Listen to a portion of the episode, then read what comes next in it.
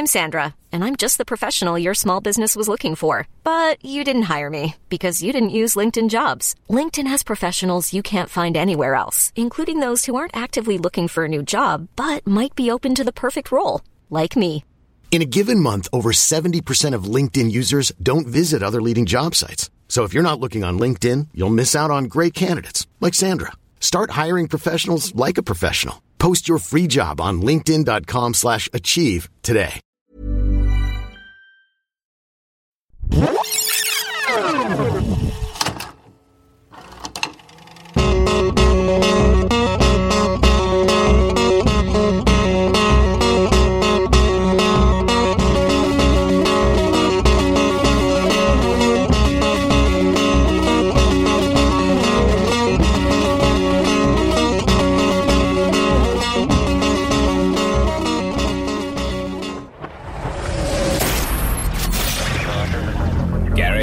Break it to you, but the world is on the brink of disaster.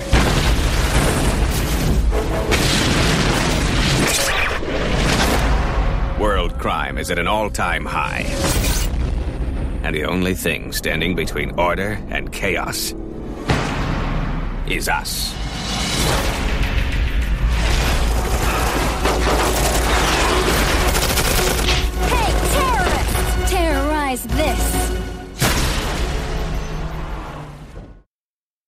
Hello, welcome to another episode of Rewatchability. It's the podcast where we revisit movies and TV shows from the recent past to see how they hold up today.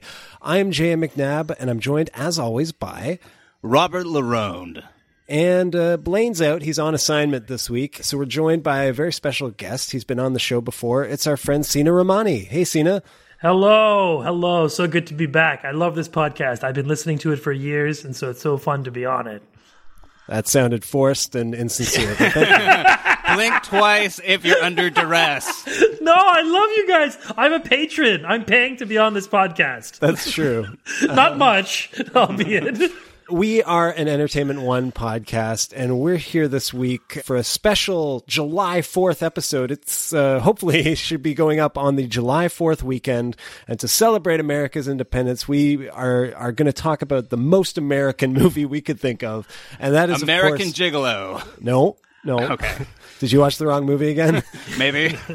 It Man 4. we watched Team America World Police. It's a 2004 comedy starring puppets, um, made by, I, I guess, just Trey Parker directed it, right? Not the other one. Yeah. I Uh, think so. It's They don't do like a Coen Brothers thing, do they? I think they kind of do. Well, yeah, because the Coen Brothers, but that was for like guild reasons or something, right? We're off topic. We're going to talk about Team Team America. It's a big movie. You know, I was surprised to learn that it actually didn't make that much money at the box office because, like, I feel, yeah, it only made like fifty million or something. And I thought this was a movie that everyone had seen, like to the point where Matt Damon can't walk down the street without being harassed because of this movie. But I guess a lot of people probably saw it on video. What about you guys? Well, maybe we'll get to Rob in a minute because Sina, I know when you first saw this movie because coincidentally, Rob suggested this movie. You were already lined up as the guest, and we actually saw it together. yeah, we did. We saw it in high school together. We were. We No, were, no, we I- weren't in high school. We were, We were in uh, high school. No, it's college. It's true. Yeah, university. We had started. We'd started university by then. I just associate a South Park with high school because that's kind of when I watched it. I didn't really watch it a lot, but this movie was. I was amped for it. I mean, I liked. I liked the uh, first one, the first movie they made, the South Park movie. But this one That wasn't the first together- movie they made.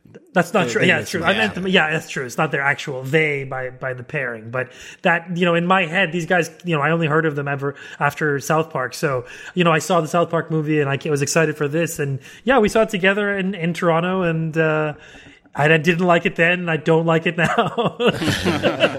well, I'm, my memory of it was that you and I, and maybe one of our other friends, I can't remember, went to. It was like an advanced screening.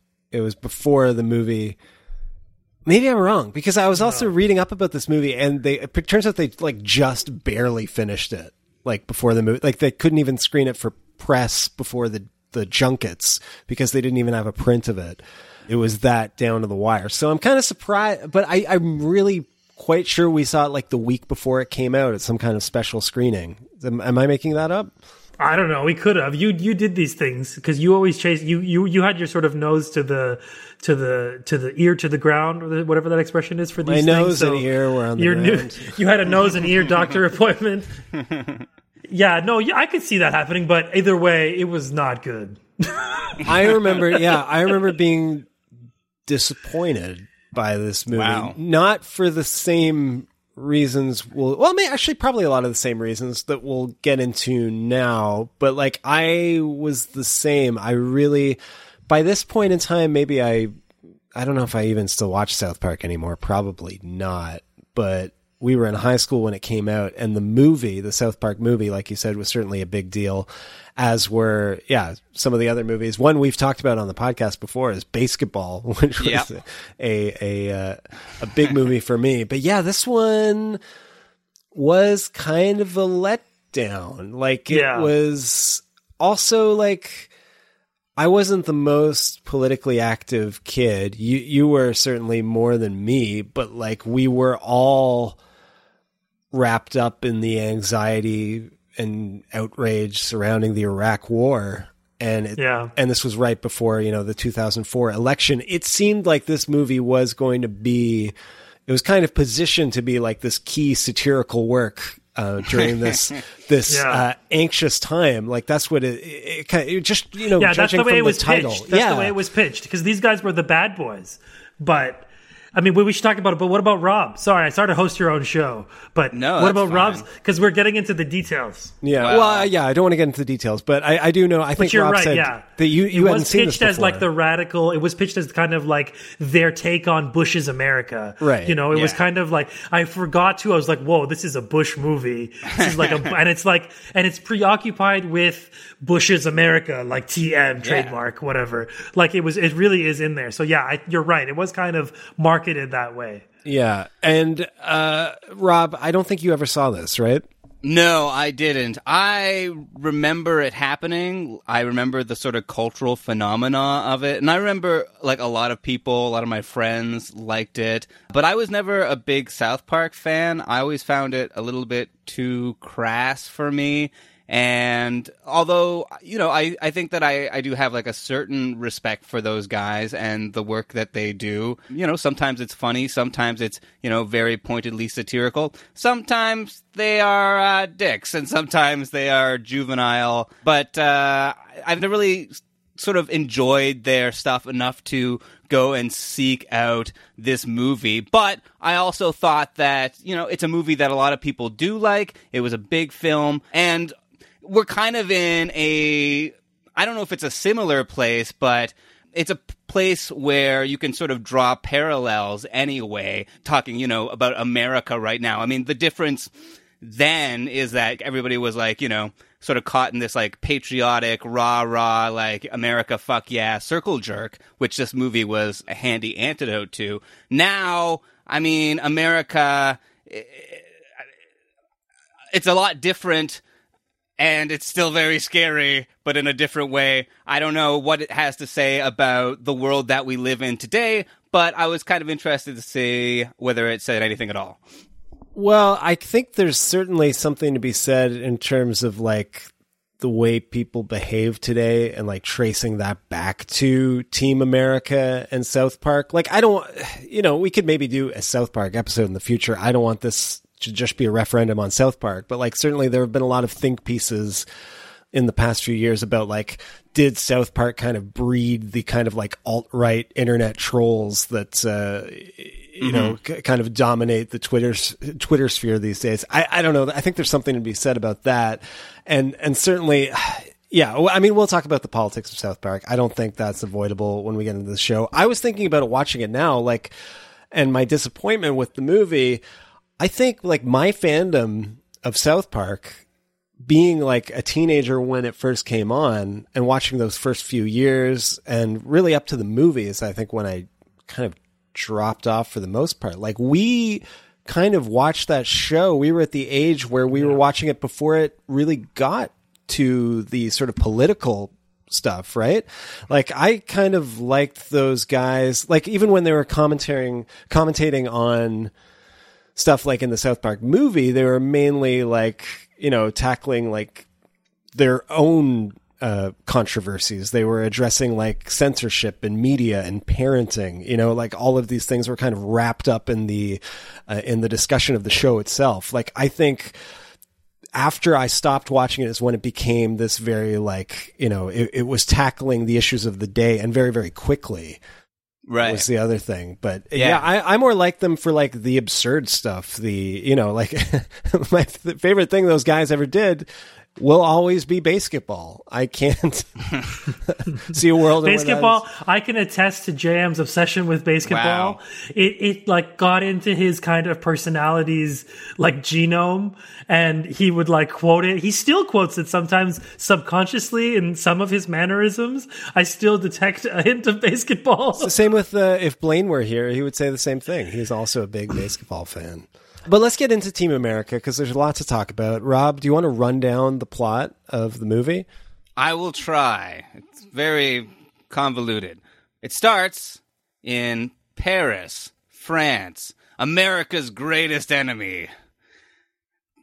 Uh, and it starts kind of cleverly with like the with the marionette, and then you know because we know this is going to be a puppet movie, and then it sort of zooms out, and the puppet's being puppeted by a puppet. Huh?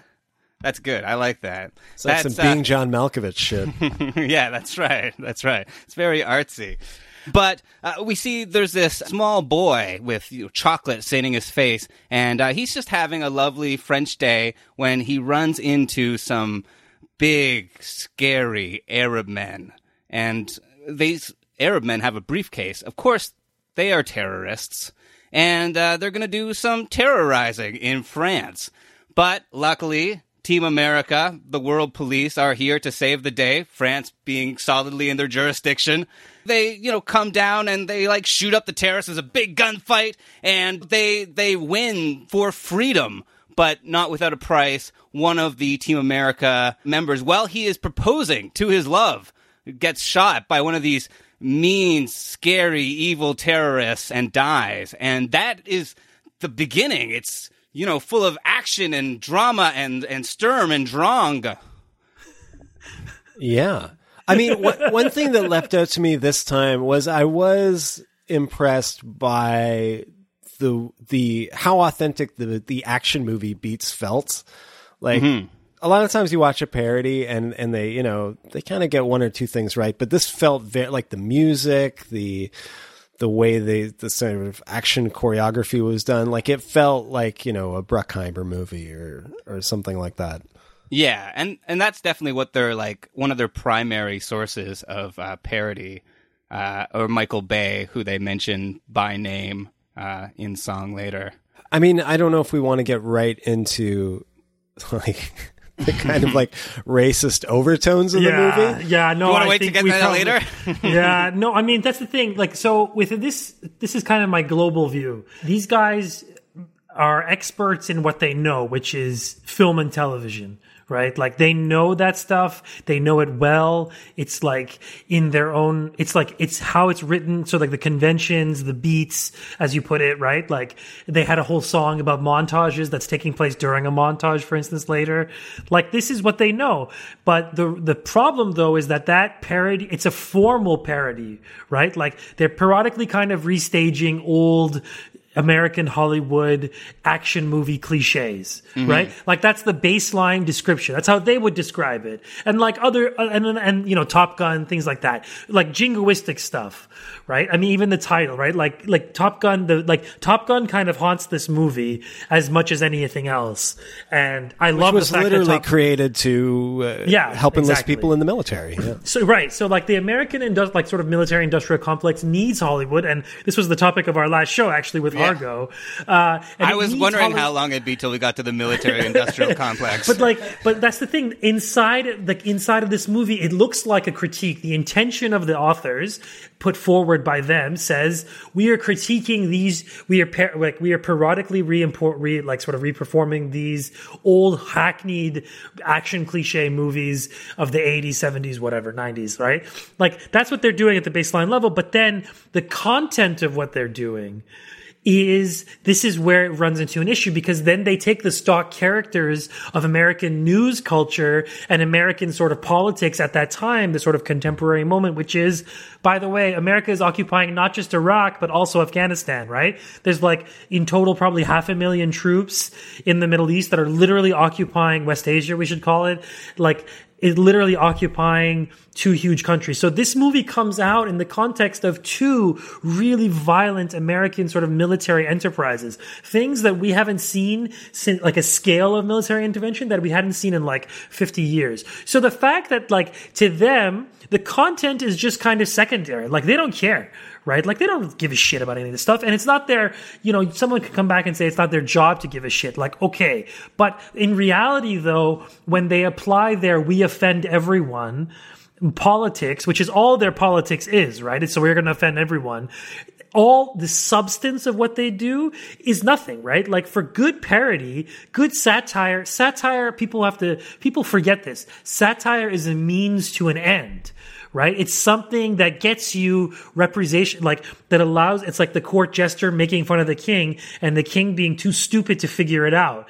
Now these guys think they're the court jester, but they're, they're fucking the king too, right? Because they're the producers of their own shit. So they're performing for what basically their peers and their audience. And that's why the part, the real sort of purpose of this movie is to lampoon liberal Hollywood for its, you know, limpid resistance to American imperialism in Iraq. That's really what it comes down to. Well, I, I think there's there's kind of two things happening with this movie that I think like we were kind of talking before we started recording, like the the sort of main defense of this movie that I'm not totally convinced of, but you could argue like the the sort of talking about this first scene, talking about like the scary Arab man, like it is an offensive portrayal. It's it's done in a tasteless way, but it takes place within the world of an action movie. And Right. I think they would say that they put that there and they put, you know, they have like the homeland music playing as, you know, we see them. Like, I think that if you ask them, they would say, well, we did this to, you know, uh, lampoon the, the way Yeah. Hollywood kind of demonizes uh, people from this region. Or I- I even the way that America views people from that region. Totally. Yeah. And I think that's fair. I don't think the movie ever drives it home enough to like make that clear to, you know, 90% of the audience.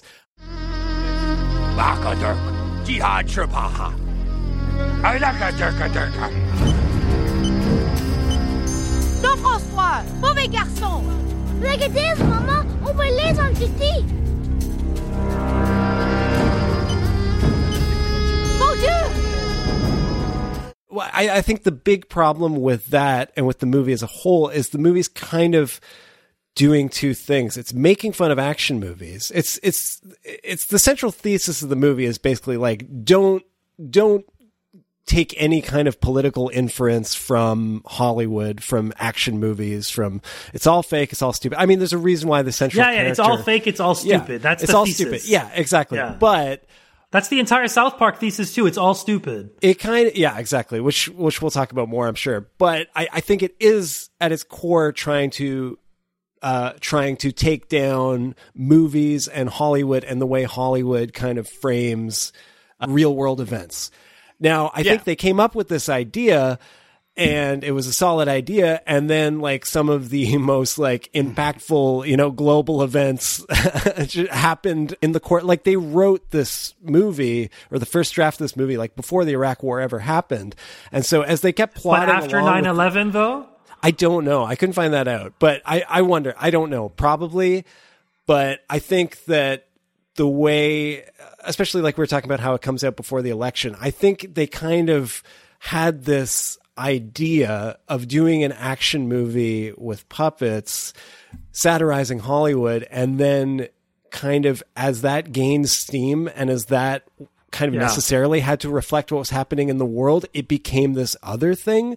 And the movies trying to straddle that balance of lampooning both is is where it kind Yeah. of falls apart for me and kind of renders all of it null. But I, I'm sorry, th- we've gone on a few detours, Yeah. Rob. We're still we're in the only in the first summary. scene. we have to go to Broadway, where it's a very. I love the uh, the miniature Broadway they they Yeah, this was that was very well done. The aesthetics of the movie are fun, but they get tiring after like five minutes. yeah.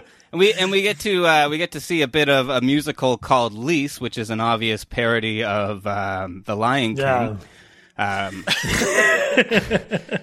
Rent, and uh, here we meet Gary, who is the protagonist of the film, and he's singing a song uh, called. Oh, uh, God. Yeah, I mean, It's just this is typical them. Like they're like, let's let's take something sad and make fun of it. like Well- there's no, they're not smart. Like that's that's what it comes down to. Like good parody, good satire requires intelligence. These guys are not intelligent. They're cynical, and they watch a lot of TV. Like that's it's like Trump. He's they're actually like Trump in that way. Like Trump is a smart guy only insofar as he knows how to like manipulate me- media. Otherwise, he's just an oaf. So You you're know, like, saying that's the his- politics of Donald Trump are a lot like the AIDS song from Team America World. It's the same. It's the same. Like uh, what's there's nothing at stake in either of them in any of it. The point is, you hear something a lot in the news and you make fun of it for your people who eat it up. I, I would disagree with this scene. I think I, I, I kind of chuckled because I think the joke is not that the song is about something terrible. I think the joke is that that musical is about something terrible and it's a musical and then they cut to the audience and it's all like people all dressed up probably pretty like rich Yeah. like bobbing their heads to the song about aids i mean Yeah. the the kind of uh, ironic thing about that is like i felt like i had a similar experience going to see the book of mormon which is the Isn't that funny? you either live long enough, you die the enemy, or whatever. What's the line from Dark Knight? Like, Yeah, it 'cause just became that. But well, I, I went to go see the Book of Mormon because like my wife wanted to go, and I think I got her tickets for her birthday. And- People love it. and I wanted to go see it because you know, like I. Yeah, I, there's a lot of stuff those these guys have like done that I like, and I went, and it was just so weird to have that like mental reset of being like, wow, like when South Park came out, like my parents' friends didn't want them watching it. It like teachers were upset about like people wearing T-shirts. It was controversial. Yeah. They aired it at midnight because people complained after they aired it at nine thirty. It was like a big deal. It was this controversial, edgy thing, and to go from that to like these guys wrote a musical, and we paid like two hundred dollars to go see it, and we're sitting with a bunch of rich people with white hair, and they're all dressed. And I was just like looking around, like what who were the like bust in. They were like bust in from the suburbs to watch the Book of Mormon. Yeah, and there's like making jokes that are like offensive jokes. I'm like, I don't know about about that joke. And then I look around and like I see some, you know, rich 70 year old dude laughing at him. And like, now I really don't like that joke. it's like it was just so weird Yeah, to like. yeah. No, that's Yeah. exactly it. That's like these the the intention of the authors is irrelevant. It's how it lands. And and I actually want to question the intention thesis that these guys have because whatever, we could talk about libertarianism, but you're right. Like exactly what you said was right. The people who find this funny are supposedly the targets of it. Like what does that say that the targets of it, like the status quo, so to speak, right? Like, or like, it doesn't like to, to make fun. Like, this movie ends with Alec Baldwin, right? Like, putting aside the F word stuff. Like, so, so for instance, what you were saying earlier about the AIDS, like the AIDS thing. Okay, on its face, like, fine, you could make fun of the rent thing. If they were, if they were here, they would defend themselves and say, "Oh, we're making fun of the fact that they like took this, took this very serious crisis of like, like that affected like millions of people, and like basically tore a lot of like parts of New York out, like ripped up the parts of sort of New York, certain artist communities, and you profited off of it and turned it into this like cheesy theater piece, right? Fine, like La Boheme shtick. Fine, you can say that, but at the heart of that, though, like that's the beginning of something funny.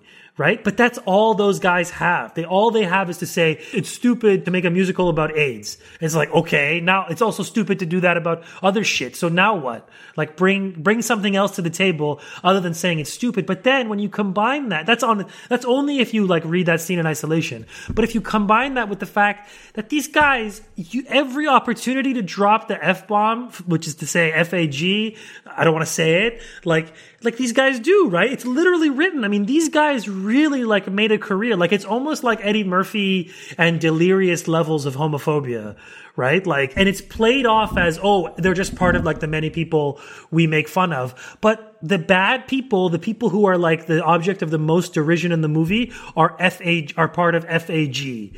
The, what is it? The something actors Film guild? Actors Guild. Yeah, film 'Cause in, actors in guild. real life, in real life, it's SAG. It's the Screen Yeah, Actors. and it's like, Yeah. wow, that was really yeah. funny. Like that's literally what you would do in like 12 years old. Like these guys, I mean, it's just such a trite thing to say, but it's true. But these guys never grew up. They just did the same thing over and over again. And they actually are the guys from BASEketball. like that's them. Like that they really are. And I think that's why BASEketball works because it's really just them. It's them and their stupid little sport that they made up for their dopey fans. That's kind of dumb and racist and like a, in a ra- dumb and racist movie, like and sexist and whatever. Like fine, go like, but there's not much in that. There's not much, but these guys have turned this into this massive cultural empire. And sorry, I'm ranting again. I'll stop. Well, okay, let's let's move on to the next scene. okay. Well, so he gets a shadowy visitor, and uh, this visitor invites him back to his limo. And after uh, some mixed messages, they get to telling Oh, him yeah. that they want him as the world's greatest actor to go undercover or act like a terrorist. That way he can help foil this terrorist plot, which he explains is going to be worse, is going to be as bad as a hundred 9-11s, um, which is a lot. And, you know, he meets the whole team. There's a bunch of other dudes and there's two girls. So there's like a love triangle that's starting to form. And they ask whether he's willing to be a hero for his country or there's the door. And, uh, it's funny. He takes the door and, uh, he leaves. And, Yeah, he's uh, a reluctant. He's a reluctant hero. Joey Campbell. yeah, they actually apparently they said that they read. You'll appreciate this, Sina. They read the Joseph Campbell stuff before making this movie to hit every cliche from every movie you've seen. Yeah, that's that's. I mean, like, yeah, I mean, th- but they also didn't really need to because they've seen these movies. Like Yeah. they're actually they're shrewd. This is their talent. They're shrewd sort of watchers of movies. They're basically podcasters, like sort of close reading podcasters. Like I mean, they have other talents, but like the the the intellectual sort of strength of this is 100% rests upon their critique of certain cultural forms and conventions of American sort of late capitalist Hollywood. Period. That's it. That's all they can do.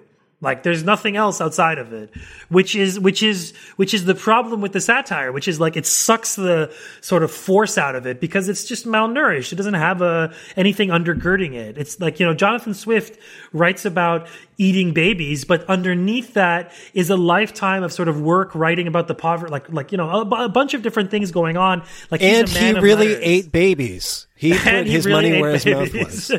but anyways, so this is this is the, those scenes again are just like oh Well, I mean, okay, I'll. I, I really didn't want to be the one defending this movie, don't, apparently I don't you like are. it very much. But I will say, I think these guys like know how to construct a good joke. Like, I think this movie works best, and I think their humor works best when they are just leaning into pure absurdity. Like, there's the best jokes about this movie of this movie are just when when they you know when they have jokes about the fact that it's puppets like they Yeah. when the puppets are Yeah. dancing or when they you know Yeah. place Yeah. the puppet But that's in like a one real joke world that they make through the whole thing. That's this one joke Yeah, over and over again. it's funny. Like, like that's the thing. The form, the form is the joke, right? Like the format of the movie and how it's made, its production is half the joke of the movie. Well, Which that actually is not bad. That should be That's- enough.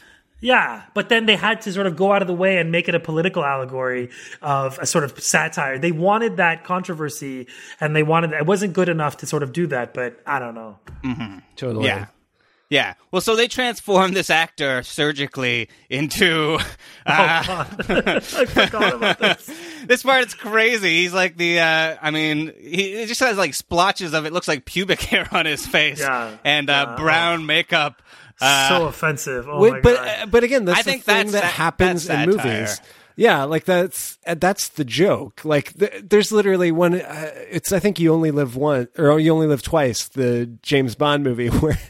He has to go undercover in Japan and just gets this Yeah. horribly offensive makeup job where he just looks like Sean Connery with like you know a weird eye thing. Like uh, it's a thing that's happened in movies. So I, I I don't know. I think yeah, the whole first chunk of this movie I just read as like an indictment of the way uh, movies kind of depicts race to a certain extent. It, uh, does that? it's not an indictment. It's not an indictment. It's laughing at. There's a difference. Yeah. Okay. Fair enough. You're right. It's, it's not an that's, like- indictment. it, like, it is. and, and then yeah. and then when it's just laughing, this is the problem. When it's just laughing and just being like, "Look how stupid that is," and you recreate the thing that's bad, then you're also just making it worse because you're giving license and you're normalizing something that, like, like, like, just alone on its face, the Durka Durka Mohammed Jihad stuff, like that gets them against the wall, in my view. I mean, I'm not speaking literally here, but like this Wait, you're movie- speaking literally.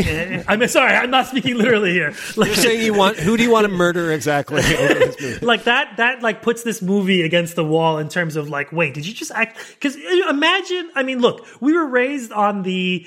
We were raised on the like. Remember the prequels? How there were like all like blackface. There was like a Stepin Fetchit character, and there was like a Charlie Chan character, and there was just like, what are we? And it was just normal. It was acceptable, right? But like the added, the supposed smug kind of like libertarian, like I know that's bad, but I'm going to do it anyways because I say that it's bad and I want to point out that it's bad.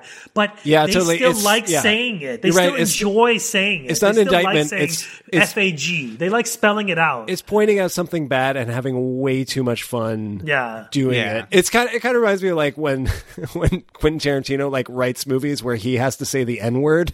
Yes, exactly. like, I'm saying Which this is 'cause like it's a the bad center word, of his but- yeah. career.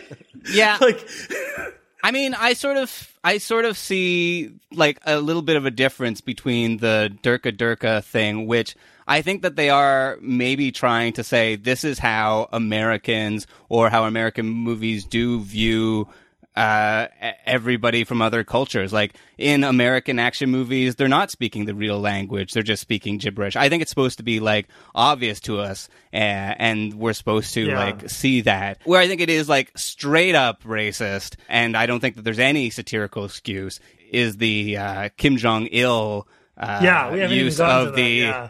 You know classic Asian stereotype of uh, exchanging L's and R's. Oh yeah, they that- just want to do that. That's that's what's fun for them. They like Yeah. they like they they get their rocks off being racist on TV, and then they later whitewash it and say like, "Oh, it's fine. It's just comedy." Well, that's It's the that's that's the other thing I wanted to say about this very point, this defense of it, where I, I do think that the movie is structured to be like this is a movie world, this is a Hollywood American movie world, and these are the things that we're pointing out. And and like we've said they, they have too much fun doing it. They kind of revel in it to an uncomfortable point. But then the other the kind of other strike against them is that they do the same thing on South Park without this kind of like Yeah. structure of a political satire. Like they just Yeah. do it in random episodes where Yeah. you know they're voicing different characters or they're you know sending the kids to the Middle East, whatever it is, like they they clearly just enjoy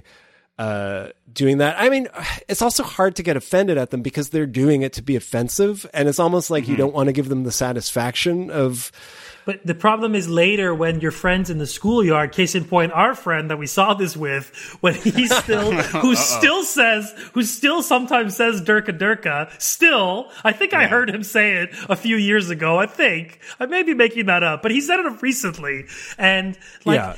And like that's like that's it's not about intention versus how it lands. And I, I think I said that earlier. It's actually bigger than that because like the moment you cite, the moment you circulate these old, you know, for lack of a better word, tropes and kind of signifiers and, you know, like Eleanor, and like switching up Eleanor or even the whole thing about North Korea um, like the Democratic People's Republic of Korea. It's not called North Korea, anyways. But like we can't even get the name right. But how it's this, how it's the, it's like in that case, it's like the stand-in for evil, right? Like oh, the dictatorial regime and all this stuff, and it's like a kind of like it's a paragon of evil and and and Asiatic. It's what you know in Orientalism, the book by Edward Said, he calls it. Um, uh, Asiatic despotism or Oriental despotism, right? And so Kim Jong Kim Jong Il and now his son, like they've been they've been these parodied as these characters. I actually now want to do an episode of my podcast, which is called The East is a Podcast, if you don't know it,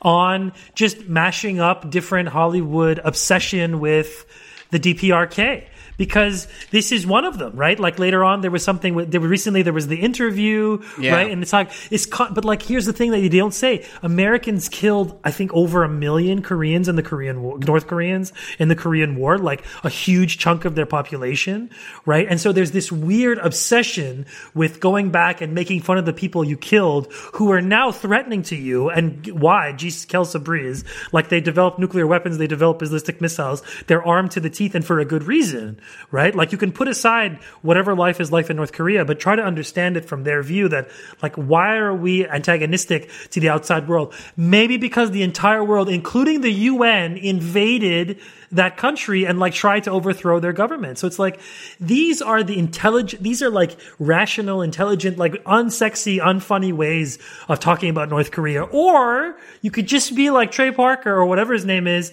or is it Trey Parker? Yeah, and then just be like, oh, let's switch our L's on ours. Let's just do the same shit I was raised on. Like it's Well, such a yeah, frat boy. It's such a frat boy thing. Like these guys are criminal. I Like, think these it's fair to critique man. the North Korean regime. I think Sure. that's fair, but this is not the way to do that. Yeah. Yeah, they don't know anything. These guys don't know shit. They're not like yeah, I mean, they don't. there's Kim no Jong Il was a target because George W. Bush made him a target by doing that whole axis of evil thing. And I think him as a public figure, he is fair game. But what's not fair game is using you know racial stereotypes to lampoon him. That doesn't. you Yeah. know, that's not acceptable at all. Yeah. The point are the stereotypes. The point is to give yourself a license to perform this way and then retroactively say that, oh, it's, it's comedy, parody, irony. You know, I mean, it's like a, it's a, it's, it's typical. Why is everyone so fucking stupid? Why aren't more people intelligent like me? I'm so lonely, so lonely, so lonely inside real Rome. There's no one, just me only, sitting on my little throne. So it's around this time that yeah, the movie really like changes gears because Right. we we get into not just the Kim Jong Il stuff, but also we meet all the uh, puppets that are modeled to look like real life movie stars, and they're all the kind of like. I mean, I guess most movie stars are left leaning, other than like Jon Voight. They're liberals. Let's put it that they're way. They're liberals. libs. Well, And- they're specifically like the ones that were opposed to the Yeah. war in Iraq and the ones who were outspoken, like Sean Penn and Alec Right. Baldwin, Susan Sarandon, and Tim Robbins. And uh but yeah, some of them are like really ra- like Liv Tyler. I don't remember seeing Liv Tyler say anything. Yeah. Uh, yeah.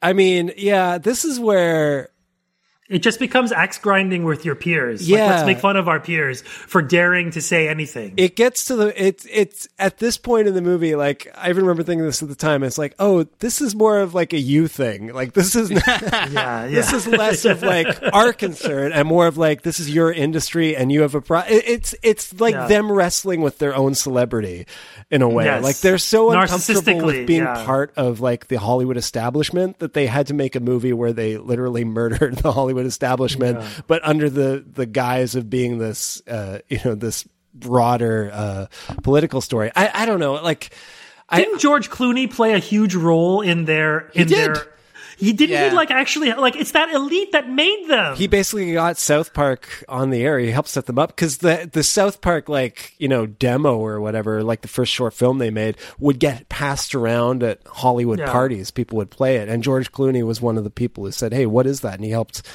get the thing moving. Like, I mean, yeah, I think they're friends with all these people or a lot of the Yes, people, except for Sean. Penn. Sean Penn was very upset about this movie. Did you guys read about that? Yeah, I did read about that. He sent he sent them a letter outlining exactly how upset he was about this movie. Sean Penn can Sean Penn can shove it. That's it. Yeah, that's the only thing. I, Sean Penn is a garbage person, and uh, Yeah. it's, it's what smug like yeah hit up all the smug liberals you want but their their issue with them is not that they're smug liberals it's that they're smug liberals who oppose the iraq war that's what unites them because in their world nobody could ever take an ethical stand against a war right, Right. it's always for cynical reasons because they themselves are cynical assholes who have who just you know i mean what's funny is that they actually had a kind of weird recuperation in michael moore's documentary right bowling for columbine they played these kind of weird protagonists like if we only understood them because they're from that town right Yeah, they're from nearby. And actually, that's why Michael Moore was sort of included as a bad guy in this because um, in Bowling for Columbine, they were interviewed, but then there is an animated section that sort of uses South Park style animation, but wasn't at all authorized or, you know, had anything to do with them. And so it made people think that, you know, they endorsed this movie and, you know, whatever Michael Moore was saying, but actually they didn't.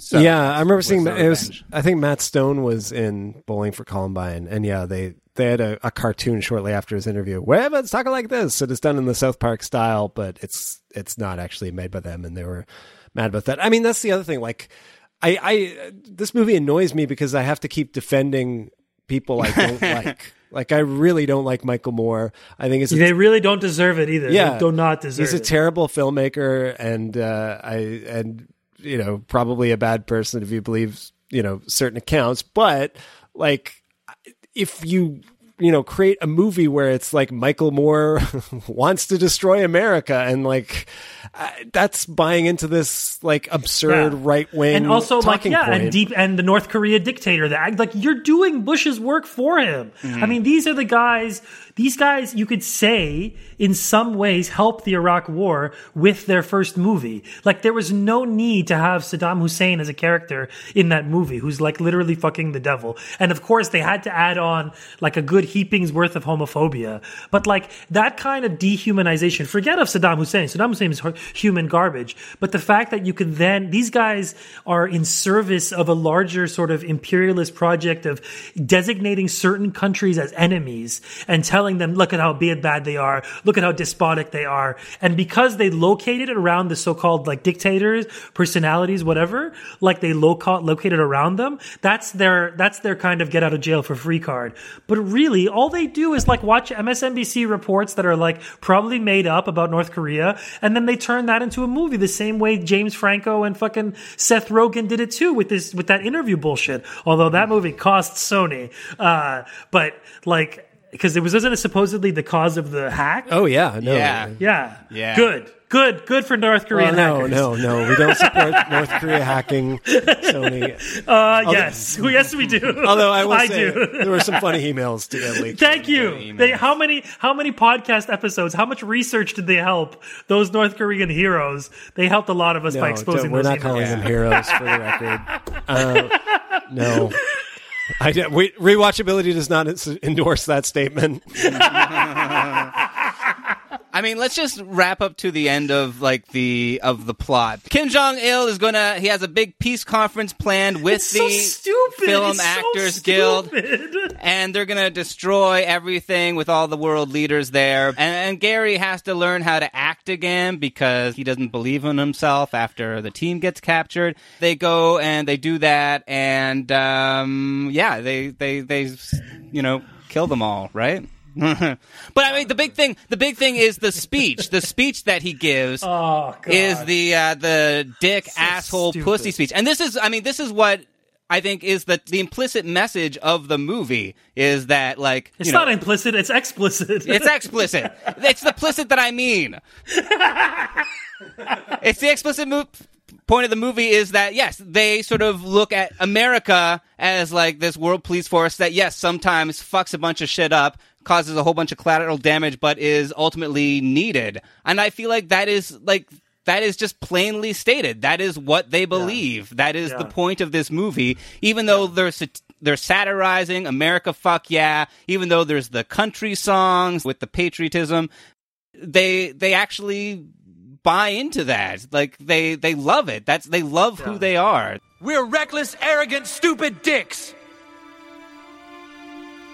And the Film Actors Guild are pussies. And Kim Jong il is an asshole. Pussies don't like dicks because pussies get fucked by dicks. But dicks also fuck assholes. Assholes who just want to shit on everything. That's I think what I think was the like you know the ultimate disappointment of the movie, other than all the racism, homophobia, sexism, and other bigotry, is that like yeah they like they actually just support the Iraq War. Yeah, like they're not oppositional. That's what this oppositional. movie is. They're not. These guys are not oppositional. That's their greatest skill is manufacturing this image of themselves as being oppositional. Well, really, what they're talking about, like the the whole thesis of the first South Park movie, and we loved it. I mean, I think I saw it with you, JM. No, I saw it with I don't know. friend. But we see we. uh, What? but, Which like, friend? The whole thing Which of it was. Which What's friend? his name? I saw it. But like, I the whole thesis of it is like, why do you guys give us so much crap about how much we swear? Which, when I was like sixteen or seventeen or eighteen, like I was like, yeah, this is a righteous issue. But it's just like about their own stupid little world of having to Yeah. deal with censors. Like it's like it's there's nothing there's nothing interesting in that. It's just an excuse. Well, I think I think there is. I haven't seen that movie in a long time, but I think there's something. There are more. you guys did it on the, you, just- about. you guys did it on the podcast. No, right? we haven't. No. Oh, you haven't really? No, no. But I, I think they're more equipped to address that issue. Whereas Yes. in this, it feels That's like they're they're punching above with. their weight. You know what I mean? Yes. Like Yeah. they're Yes, not absolutely. ready for this. And yeah, the other thing I want to say is like, I, I think there's a few fundamental problems with that. Well, for one thing, like the movie, you know, and they kind of position themselves as like these punk rock edgy guys. And No. like you said, that Yeah. speech at the end, like it basically wraps up with like a bad New York Times op-ed. Yes. last few minutes. Yes. But it's a defense of the status quo, ultimately. but also it's the if like basically the moral of the movie is a huge self own because we get to this point where the end of the movie is like don't let hollywood inform your political decisions and it's like right wait a minute this is a movie this is a Yeah. movie Like, telling me its they- political yeah. position Yeah. is not to listen to hollywood it's like a weird ouroboros of like nonsense well, I can see a difference in like a celebrity who is speaking out at like a red carpet award ceremony thing and, you know, expressing your political views through your art, I think is two totally different things. And you can argue that, you know, I sometimes I think celebrities should shut up. I mean, they sometimes they don't Most know of the about time, things. they should. Gwyneth Paltrow, I don't think has anything good to say to people. But So you know, the problem isn't that Gwyneth Paltrow has, you know, dumb opinions. I'm sure she does. The problem is that people give them a forum to espouse them That's what it where is. they shouldn't. Yeah. Like I was reading about the making of this movie, and it was I think their co-writer Pam Brady who said like they started writing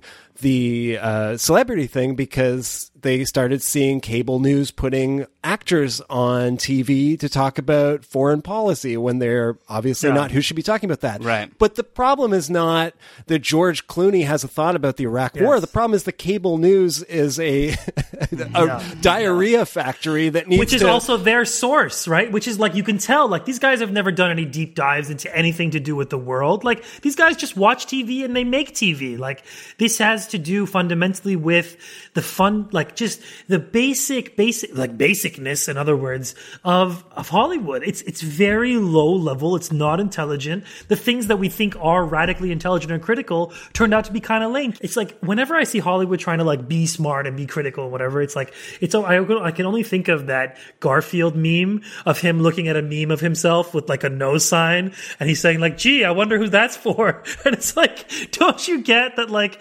you are the target? Like as you said it, it's like an it's like a self own of like, bro, you are the status quo. You are Hollywood. Like, you show up to the Oscars in a dress. It's not funny that you show up in a dress. First of all, it's like you just like, you think it's funny to like dress up as a woman and like wear a dress. It's like hilarious for them. Putting that aside, but like, bro, you're still at the Oscars. Like, you're still like a hack at the Oscars. And like, Robin Williams is singing your grand song on the stage. Like, what do you, what do you, you're not an outsider. Like, they never have been.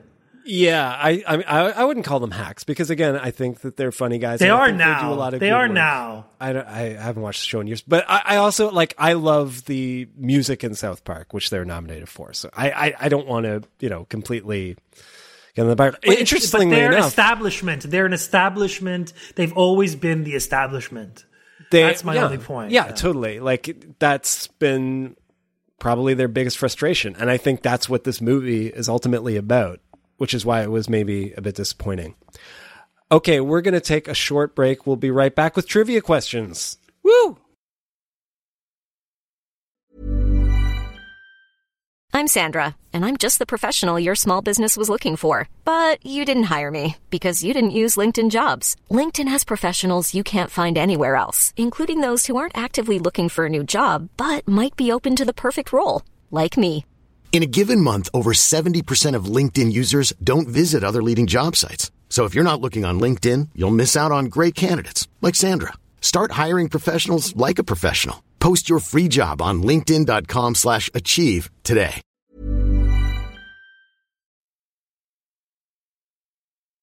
We're back. It's rewatchability. We're on the Entertainment One podcast network. We're talking about Team America: World Police. It's a movie that uh, I don't think any of us like that much. um, there were so, there were some jokes I really laugh at. They're mostly uh, puppet based jokes. It's good that you can see the strings. It's funny. That's I could say Right. one nice thing about and, it. and you know what? Like, there's no other movies like it. Except the Except for the Thunderbirds Thunderbirds movie. No, that in fact, that's what partly why this movie started. oh, that's true. The, the- Was it was it was CG, right? no, it was live action. Oh, it was oh. live action. I Didn't just they can't make a picture it that Thunderbirds way. Movie? Yeah, the Thunderbirds movie was li- Directed by Jonathan Frakes. directed by Jonathan Yeah. Frakes, Commander Riker, and that's partly what got them to make this movie. Was they heard about the, the Thunderbirds Jonathan Frakes project and uh, said like, "Oh, that'd be fun," and like puppets, and they're like, "No, it's just going to be people," and they're like, "That's dumb. Someone should make a, a big puppet action movie." That's what got them thinking about this. Is Jonathan Frakes, uh, you know, lack of Failure. ambition? Yeah. uh, okay, I have some trivia questions for you. Question number one: The guy who does the voice of Spotswood, who's like the the leader of Team America, is also a recurring actor on one of my favorite shows. Uh, I guess this question also relies on you knowing a bit about me. But what is it? What's the show? It's one of my favorites that he's an actor on. Red Shoe Diaries. Uh, no, Rescue 911. no, it's not William Shatner. no. It's uh, the actor is Daran Norris, and he plays Cliff on Veronica Mars. Oh, which one was Cliff again? He's their lawyer, and I always love it when he shows up. He's great. Which one is Veronica Mars again? Oh, come on. also, I thought this was fun because they do most of the voices themselves, but Alec Mm-hmm. Baldwin is played by uh, legendary voice actor Maurice LaMarche. Ooh, it's uh, the brain. Yeah. Yeah, he's great. Okay, uh, number two. Marvin. What did they put inside the Michael Moore puppet before they blew it up to give it that real, you know, Michael Moore exploding effect? Watermelon. Well, that's a good guess, but no. Rob? Hmm, hot dog meat. Oh, that's it's close. Ham. They put ham inside Michael Ham. Moore. That's so clever. Uh, Michael Moore, 'Cause if you he's didn't fat. notice, is a large yes. Yeah. Yeah. Oh, sorry. Yeah. Sorry. sorry, Rob. You don't have to say I the stole F your word. joke. That's all these jokes are. Isn't it funny that they're gay? Isn't it funny that they're fat? Isn't well, yeah, it funny that they're thing. brown? Michael Moore's holding two hot dogs when they interview him. It's like, yeah, it's, there's things you can make fun of him other than the fact that he might like hot dogs. That's what's hacky about it. That's Yeah. what's hacky. You're right. Yeah. Uh, I just don't think I wouldn't call them hacks per se because I think as as misguided as a lot of this movie is and a lot of their work is and how much I, I don't agree with it, I think that they can still structure a funny joke. I mean, my favorite episode of South Park is a later one that I happen to see, or I don't know if it's my favorite, but what I really like is the one where they go to like the Pioneer Village and, That's a good and it's one. taken over by uh, like jewel thieves or something, and they want to get into a safe, but everyone is still in character and refuses to acknowledge that they're not in a pioneer village. Like, Uh, Another good one is the baseball one where they hate playing baseball. That's another good one, and uh, the gamer one, like the the Warcraft one. yeah, I think I saw too. that. Yeah, and they have like go back and look at the shows. Like they have some like all time. It's like The bad, Simpsons. all time bad takes on on issues. like they, I think they recently even like did kind of a mea culpa on their climate change. Like they did an episode about Al Gore. Oh yeah, making fun man, of Al bear, Gore. pig. Yeah, but yeah, Because that's the thing. No one in that's the, that's exactly it. These guys, no one can ever have any political sincerity. I mean, Yeah. fuck Al Gore. He, they should make fun of him, but but like in their world, because they have no politics other than nihilistic, like that whole thing at the end, dicks and asses and pussies. Like these are people who've never touched anybody else. Like it's all just orifice for them. Like it's like you know what I mean. Like they have a very limited worldview, and to extract hours and hours of of comedic material and narrative out of that. I mean, that's why they went back to the well that they knew with Book of Mormon. Mormons are easy to make fun of right? Like who's gonna who's gonna defend them? Who has a big and who's gonna defend? You know, like who's As a one-time Mormon, I can say that. that's right. Yeah, oh, yeah, I didn't know that about you. Well, read the book. Uh, Read the book. it's in there at the back. Uh, I know. I've listened. I've listened to rewatchability many, many hours, and I I didn't know that about you. Uh, they, uh, we've definitely talked about that because Yeah, that's the sure. only time Rob and I talk. I knew, I know that, I know that like you had a, you came from like a small town that was very religious, but I didn't, I didn't know that it was. I may not uh, have been specific about it. Oh, okay. See, close reader. Okay, one last question. Team America originally began as a remake of what movie? Anybody know A this? team. Ooh. I I have no clue. Not the A team. That's the only guess. That's my guess. It's kind of a funny story. And Shop around the corner. when when this you know, uh, I think the story of how You've this, got mail. I think the story of this movie, how this movie got made, kind of fills in a lot of gaps in terms of like why it's not a particularly potent satire because it seems like they kind of just fell ass backwards into a lot of these issues because originally they had the idea to do a puppet movie because of the uh, Thunderbirds thing, and then they uh, were given the script or read the script somehow for the as yet unproduced but already greenlit day after tomorrow oh would god. go on to star Jake Gyllenhaal, and they thought it was so stupid. And uh, I think they heard something about like how it was greenlit just with a one sentence pitch, like climate change is destroying the world, and you know, it was the one of the Independence Day guys or something. So they thought that was really stupid. There's a stupid movie. They got a copy of the script. They thought, you know what we'll do? We'll make an all puppet version of the same script, the same movie, but with puppets Wow. and we'll release it the day after it comes out and call it the day after the day after tomorrow. it's just gimmicks with these guys. Yeah. That's all they have is gimmick. Pretty much. That would have been a gimmick. Yes. I I, would have watched that. I think the puppet day after tomorrow would have been hilarious, personally. But they didn't do that because they realized that that would be uh, infringe on a lot of copyright laws. but that idea morphed into doing like a different kind of or their own action movie, and you know, eventually became Team America. Yeah. So That makes sense. like we we talked about Sean Penn did not like this. He uh, wrote a sternly worded letter to them. Fuck Sean Penn. Go to hell, Sean Penn. Sean Penn is a bad man, abusive. He's Very bad. he's not only an abuser, he's the world's worst novelist. So Oh, right. there's also that. Did you read that? No, no, but I read about it and uh, it sounded awful. Yeah, so he is terrible. You know, I was thinking about them and thinking about just how kind of this movie never digs into any kind of meaningful satire about uh, and and even kind of like you said like reinforces like the George W Bush doctrine. Do you guys remember they made a show about George W Bush? Yeah, like that was it. That's Oh, my yeah. bush or something It's else. called That's My Bush. Yeah, and it was Oh. like it was It was so the- bad. yeah. It was they it was they're not just like libs now. They're like resistant libs with Trump. No, Like, not even because with- they don't. Yeah. It's not even critiquing him or making fun of him. They just made like a a '70s style sitcom that happened to be set in the White House with a George W. Bush lookalike. Like it, the the kind of target of the satire was like how dopey '70s sitcoms were, if anything, and it was so strange. And again, it was.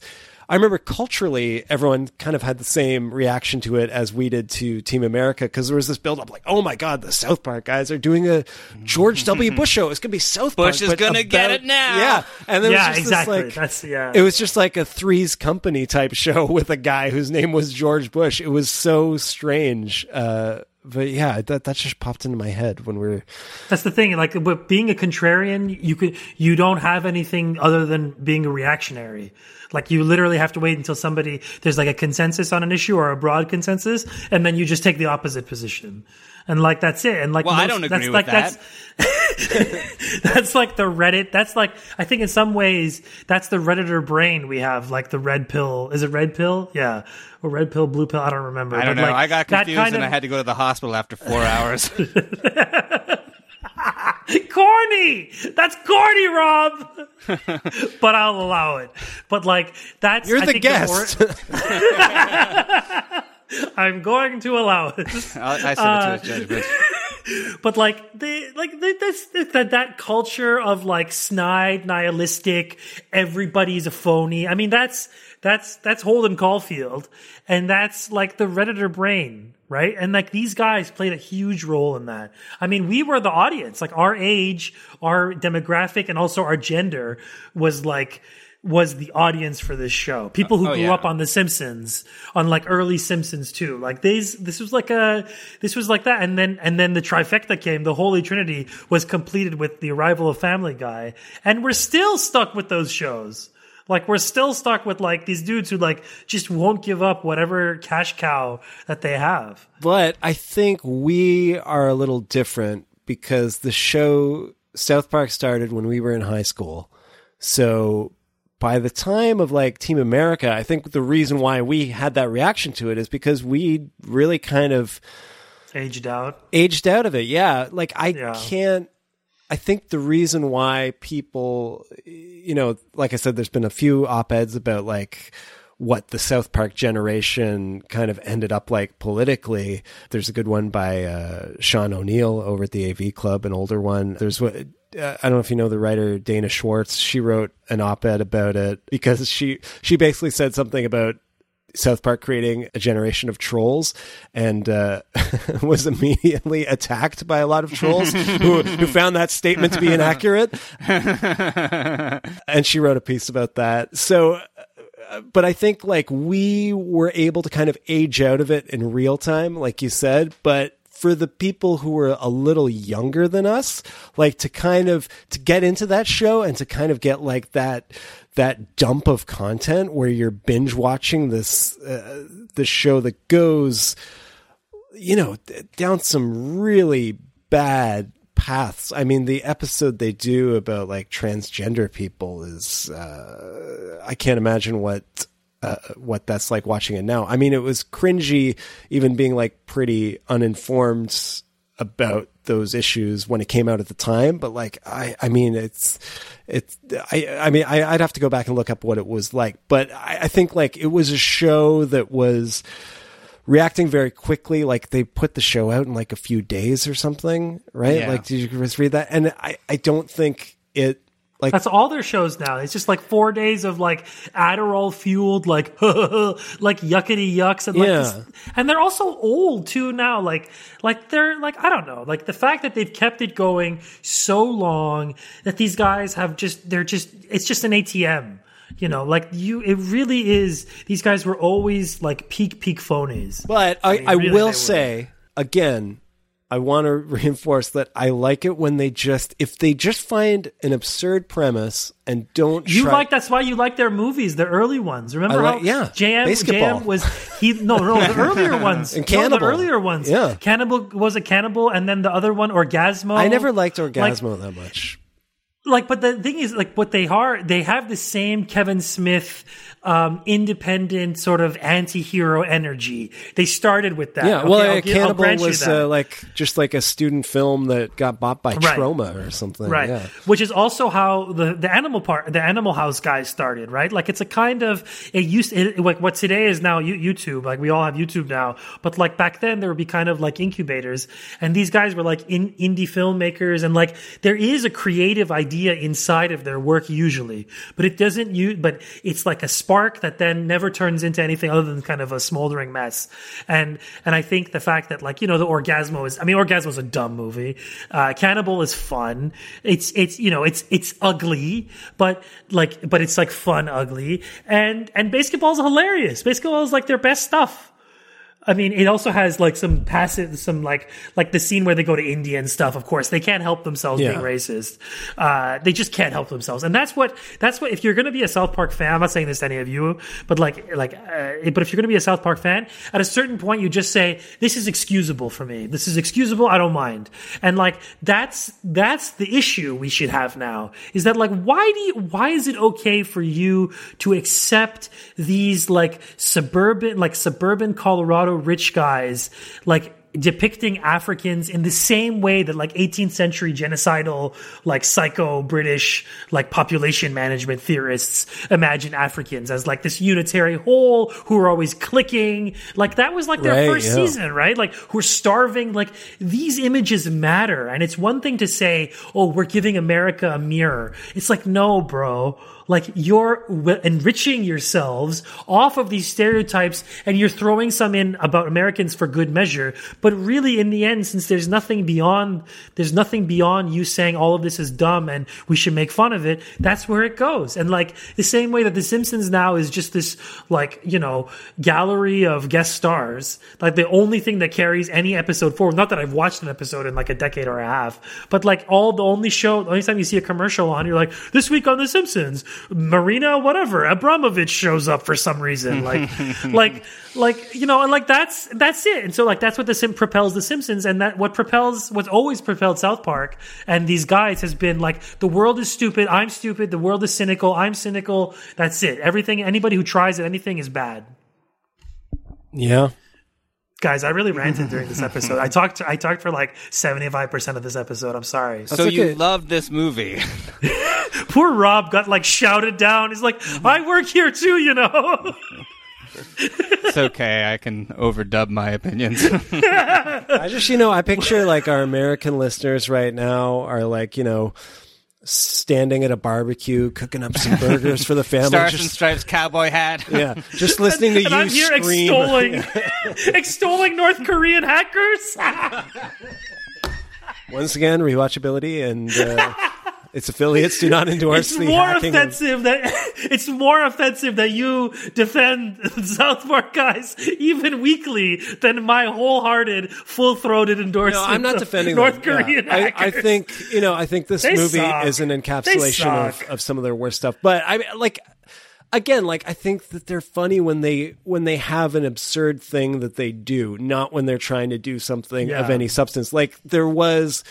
I did watch some episodes of like a recent season where did you read about this like the thing where Randy was a Kyle no not Kyle the main one Stan's dad Randy was who's the best character on the show? yeah, and he he said like he could get- get Lorde to come play at Stan's birthday or something. And then at the end of the episode, he it's just him in a wig saying like Lorde, Lorde, Lorde. And clearly the joke is like he couldn't get Lorde to he didn't have a connection to Lorde, so he just put on a wing and did it himself. And then someone at Spin magazine wrote an editorial being like South Park has gone too far, like implying that Lorde, like this beautiful young woman who writes these amazing songs, is an old looks like an older man or something like they totally missed the ah. joke. So South Park wrote a whole arc about how like this guy with like a fedora and a trench coat was going door to door being like spin magazine i'm I, i've heard Lorde is actually like an adult man and then it comes out that randy is actually Lorde and like just through like auto tuning is performing all of these songs and it becomes like the driving arc of the season That's pretty funny. I heard it was really funny because again they had a Mom. just a almost surreal ridiculous uh storyline that was foisted upon them and they just ran with it. And uh yeah and i think the lesson looking back on it as an adult is no one should get their uh their political sensibilities from from the guys that they also get their fart jokes from. Like just because they're clever at some things doesn't mean that they should be like shaping Yeah. anyone's worldviews. And uh, and I would say that's incidental, except like they're so clearly trying to shape young people's worldviews. I mean, the whole speech at the end of this movie is like they both sides it, like they do what Yeah. what Yeah, is really so do. Really do. irresponsible to do now. Uh, I guess we're wrapping up. I. I think I know where we're going with this, but Sina, did you find the movie rewatchable? just just burn this movie. Just burn it like give it the give it the star wars holiday special treatment and burn the negative. Well, the Star Wars Holiday Special is great. yeah, what are you talking about? compared to this at least that at least that has some charm. Uh but no yeah no this movie's terrible. I shouldn't watch it. These guys are horrible. They're racist. They're terrible. They're not good Well, we just lost two listeners. Name Trey Parker that's fine you can it's fine to like racist people it's fine but that's what they are like you have to just own it and be like yeah this is racist period but it's funny I was trying to imply And that then- they were listeners and that they're not listening oh, anymore. no they're not listening they're too rich to listen to this I mean, we might. I mean, a lot of people love that show. I mean, I still love episodes of that show. I'm sure, like the. Uh, So do I. No, so do I. Yeah. I mean, I grew up on. I didn't. I wasn't never. A, I was never a crazy watcher of it, but it was a big thing for guys our age. Like it had a. It, it has a huge cultural footprint, not to the degree of The Simpsons, but but something, but like close. yeah. I mean, I, I, I yeah, I, I also don't find it rewatchable. Not that I loved it to begin with, but yeah, it definitely makes me rethink a lot of of what I liked about their earlier stuff. I mean, we watched baseball for the podcast. It definitely has some uh, some some gross jokes in there, but I, I think it it's more of a straight ahead comedy and and is a bit better. I I mean, they really lost me with the Book of Mormon, even though it's got some People good songs. love too. it though. That's like that's been their comeback thing. I know, but just the way, just like I, Broadway is just such a like undemocratic art form. It's like, like it always bothers me. Like for so long on like movies and podcasts, people would just like reference Hamilton, like we've all seen it. It's like I haven't fucking seen Hamilton. Right. I don't. I don't know what happens, and, and now I can. Spike. Lee just made the movie. It's not going to be on Disney, but like for so long, it's like I, it's never played in a city I've lived in, and even if it did, I couldn't afford it. Like, why are you? It's not a cultural the touchstone for everybody. Yeah, Get down to the tickets booth. but yeah, they're just businessmen. In the end, these guys are just businessmen, and that's that's the biggest. Like that's the biggest critique you can throw at them. It's like, bro, you're just salesmen like the rest of them. stop calling them bro. Uh, that makes me uncomfortable. They are bro. They deserve bro. Uh, Rob, what did you think? Uh, you you'd never seen it before. Yeah, I mean, you know, I really wanted to give it like a chance, and you know, I we talked last week when we talked about Robin Hood about satire and how satire undoes itself sometimes, and you know, I, uh, I yeah, I really wanted to give it a chance, but it just really undoes itself by being so uh, awful and racist and homophobic and enjoying it, and uh, yeah, it just seems like really unapologetic about how crappy it is. And yeah, ultimately the message of the movie is terrible. Like they were wrong. So, I mean, it's hard to support this movie and it, it's kind of hard to see why people who are ostensibly progressive like this movie. Like I there are lots of people who I don't think are like reactionary or conservative who love this movie and I wonder if it's just that they haven't, you know, taken a close enough look at it in the last 20 years or whether or not, you know, it's just that we let this stuff fly uh, so easily. I think there's also like there's some people that weirdly have just been like even though I think our culture has like shifted away from a lot of these uh, types of jokes, there's some people that weirdly have just been kind of grandfathered into into you know keeping their slot as kind of like edgy, offensive comedians like Larry Yeah. David, like the not this past season, but the season before of Curb was like crazy racist. Oh, really? And like Yes, no one yes. had a problem with it. Because it's okay to be racist against brown people. It's okay. I mean, and this movie is example of it. Like Larry David's example of it. I mean, these are progressive, liberal Hollywood types, and it's perfectly okay to say that all Palestinians want to murder Jews. That's re- that's This literally is- what that's happened. blood libel. There this is sce- blood libel. You're There saying. were scenes where like he would just see like a brown guy in the street, and then they would just start chasing him like a cartoon. Like, Like it's But like I think- what? And no, and there's not one hand that ring. There's not like a any liberal tears over any of this because it's okay to do this stuff to brown people, to Muslims. I mean, it's just okay. It's just okay in America to do this stuff. It's acceptable and it's funny. It's a source of comedy for them. Happy July Fourth, everybody. Sina, what do you want to plug um, before you go? Listen to my podcast. It's called The East is a Podcast. It's fun. We got a ton of episodes. I have 300 trillion hours of content. Check it out. It it ranges. Sign up for the Patreon. There's a ton of stuff behind there too. And uh, follow me on uh, Twitter. I'm on Twitter at uh, Your Orientalist. You are Orientalist. or just look up East is a Podcast and you'll find me. And you're not going to plug uh, our Star Trek podcast? Oh, and of course, well, well I was going to let you do it, but It's been- well, it's been- we also it's been a while. We're supposed to do another one, remember, Jan? We'll and we are going one, to do yeah. it. We We'll did do a it. We'll recap do for Picard. Um, if anyone's seen that or watched that, T. Earl Grey hot take. Check it out. yeah. Okay, well, thank you so much for listening. As always, you can. Thank you guys for having Oh, me on. Sorry I yelled the whole time. No, it's justifiable. Thanks so much for listening. You can find us on Twitter at rewatchability, facebook.com slash rewatchability. I forgot to mention at the top of the show, our Patreon. Thank you to everybody that donates a couple bucks a month. You get uh, the episode early without ads, and there's some other bonuses too. We did a commentary track for uh, Indiana Jones and the Last Crusade. Uh, recently that's up there. So, uh, thank you all, everybody there. We'll be back next week with another episode. Until then, America. Fuck yeah.